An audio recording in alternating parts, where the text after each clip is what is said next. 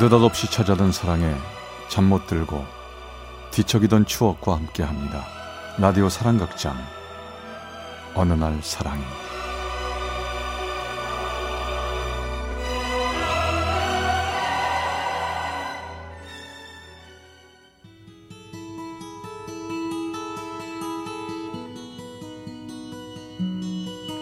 사랑의 체험수기 어느 날 사랑이 제 156화 이별의 이유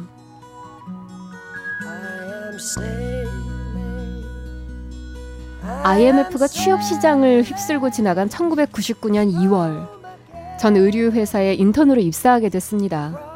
제가 소속된 부서에는 여직원 두 명이 있었는데요. 그중 말괄량이 삐삐 스타일로 주근깨가 많고 통통한 여직원이 있었죠. 당시 저는 미혼이었던지라 왠지 호감이 갔지만 그녀에겐 이미 오래 사귄 남자친구가 있었습니다. 할 수 없이 호감이 가는 마음은 접고 동료로 생각하며 업무에 관한 질문도 하고 편하게 지냈습니다. 그런데요, 얘기를 하면 할수록 나랑 비슷한 사람이란 생각이 들었습니다.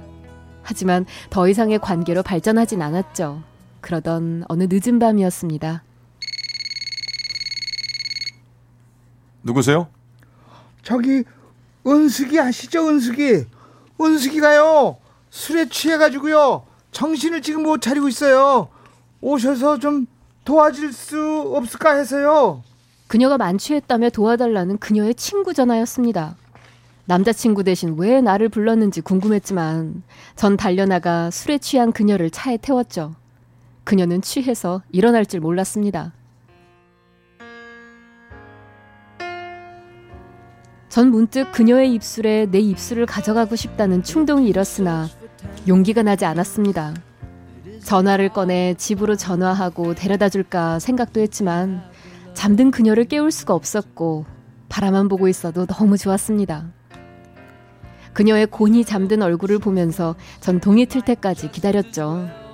그냥 동료라고 생각했는데 마음속엔 이미 그녀가 크게 자리 잡고 있었던 것을 새삼 느끼게 됐습니다.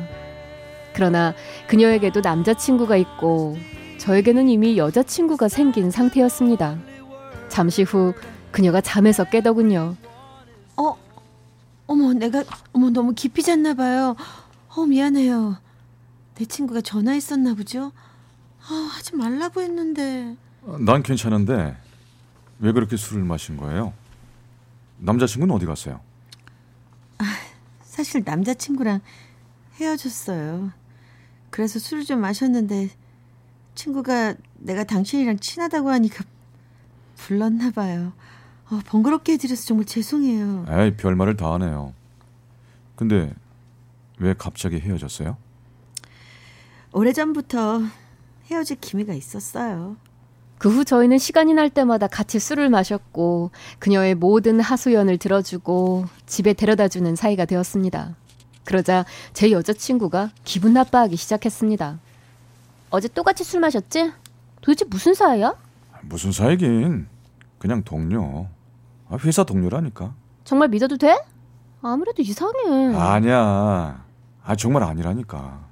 여자친구에겐 단순한 회사 동료일 뿐이라고 얘기를 하면서 저 스스로에게도 말하고 있었지만 그 결심은 그리 오래 가지 못했습니다. 얼마 후 그녀와 술을 마시던 밤이었습니다.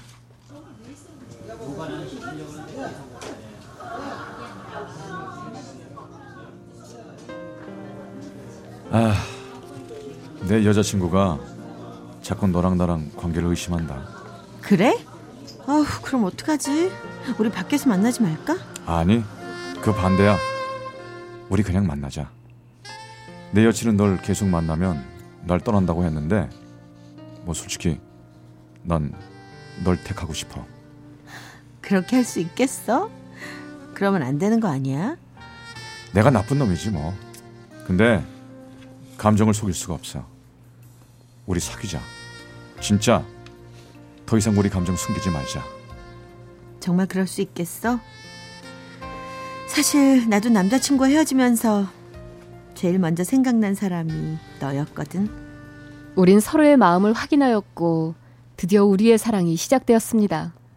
하지만 사내 커플이 되다 보니 주변의 시선을 최대한 피해서 데이트를 했죠. 한 번은 직원들끼리 스키장을 놀러 가게 됐습니다. 저기 내일 아침에 일찍 뒤로 나와. 우리 데이트하자. 다른 동료들 모르게. 알았어. 근데 눈치 안 채려면 일찍 갔다 와야 돼. 우린 회사 동료들 모르게 몰래 데이트를 하고 아침 식사도 하고 숙소로 들어갔습니다. 그런데 다들 아침 먹을 시간이 되자 우리만 쏙 빠질 수가 없었죠. 할 수 없이 우린 아침을 두 번이나 먹을 수밖에 없었지만 우리만의 데이트에 그저 행복했고 즐거웠습니다. 서로를 정말 좋아하고 있었거든요. 시간은 흘러 우리가 사귀고 난 후 처음으로 크리스마스가 다가오고 있었습니다. 전 그녀를 위해 선물도 사고 근사한 곳을 찾아 식사 예약을 했습니다. 기대해. 내가 친구들을 통해 알아보고 알아봐서 예약했어. 진짜? 그래. 우리가 처음 만난 크리스마스 이브라 너무 기대돼. 나도 그래. 우리만의 멋진 추억을 한번 만들어 보자. 하지만 제가 예약한 식당은 분위기도 엉망이었고 너무나 별로였습니다. 정말 크리스마스 이브 분위기를 망치게 만드는 곳이었죠. 어, 아 미안해. 이런 곳인지 몰랐어. 괜찮아. 뭐 알고 한 것도 아닌데 뭐. 아유 어차피 갈 곳도 마땅치 않은데 그냥 일찍 집에 가자.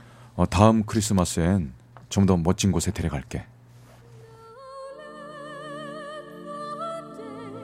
첫 크리스마스 이브 날 저녁을 먹고 분위기 잡고 첫 키스를 할 생각도 했었는데 모든 계획은 어긋나고 말았습니다.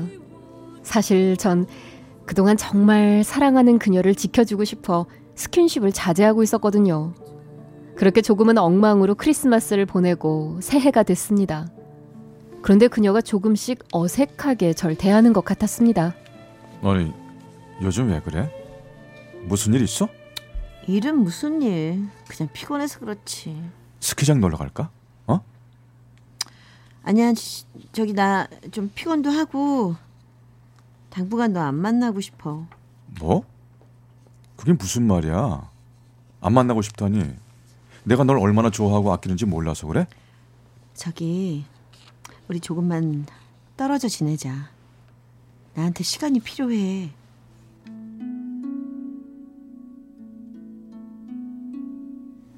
전 그녀의 폭탄 발언에 뒤통수를 무엇인가로 얻어맞은 것처럼 한동안 움직이지 못하고 오랫동안 그 자리에 서 있었습니다.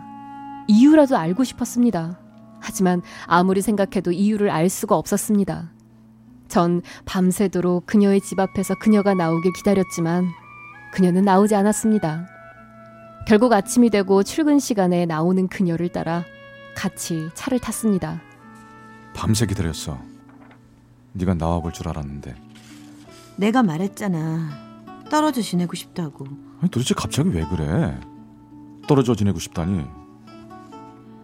헤어지자고. 알겠어? 너랑 안 만나고 싶다고. 그녀는 그 후 말을 하지 않았습니다. 그 후 회사에서 얼굴이 마주쳐도 웃어주지 않고 연락을 해도 만나주지 않았습니다. 제발 말해줘. 이유가 뭐야? 그거라도 좀 알자. 왜 나랑 헤어지려는 거야? 헤어지는 내 이유가 필요해? 그래도 오랜 시간 우리가 사랑한 것에 대한 예의가 아닐까? 싫어. 헤어지면서 구체한 말 하기 싫어. 다신 연락하지 마.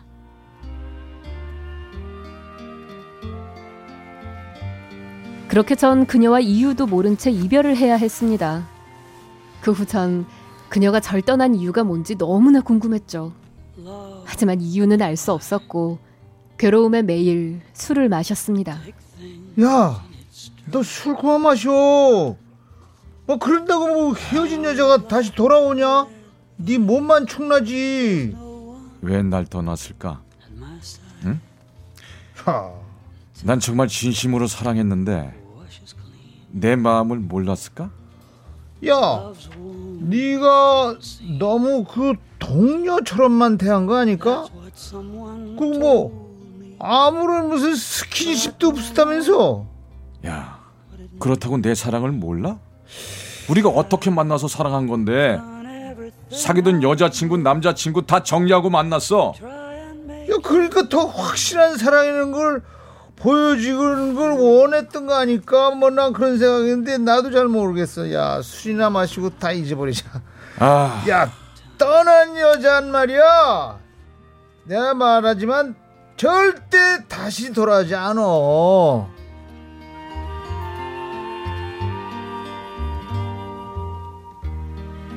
사랑이 식으면 그 어떤 걸로도 다시 타오르게 할 수는 없나 봅니다. 우린 그렇게 이별하고 말았습니다. 이별의 이유도 모른 채 헤어진 거죠. 과연 그녀가 떠난 이유가 뭘까요? 전 지금 예쁜 아내를 만나 결혼을 하고 아들 하나 낳고 행복하게 살고 있지만 가끔 그녀가 떠난 이유가 궁금합니다. 왜 그녀는 날 그렇게 쉽게 떠났을까요? 참, 사람도 이별도 이해하지 못할 때가 많은 것 같습니다.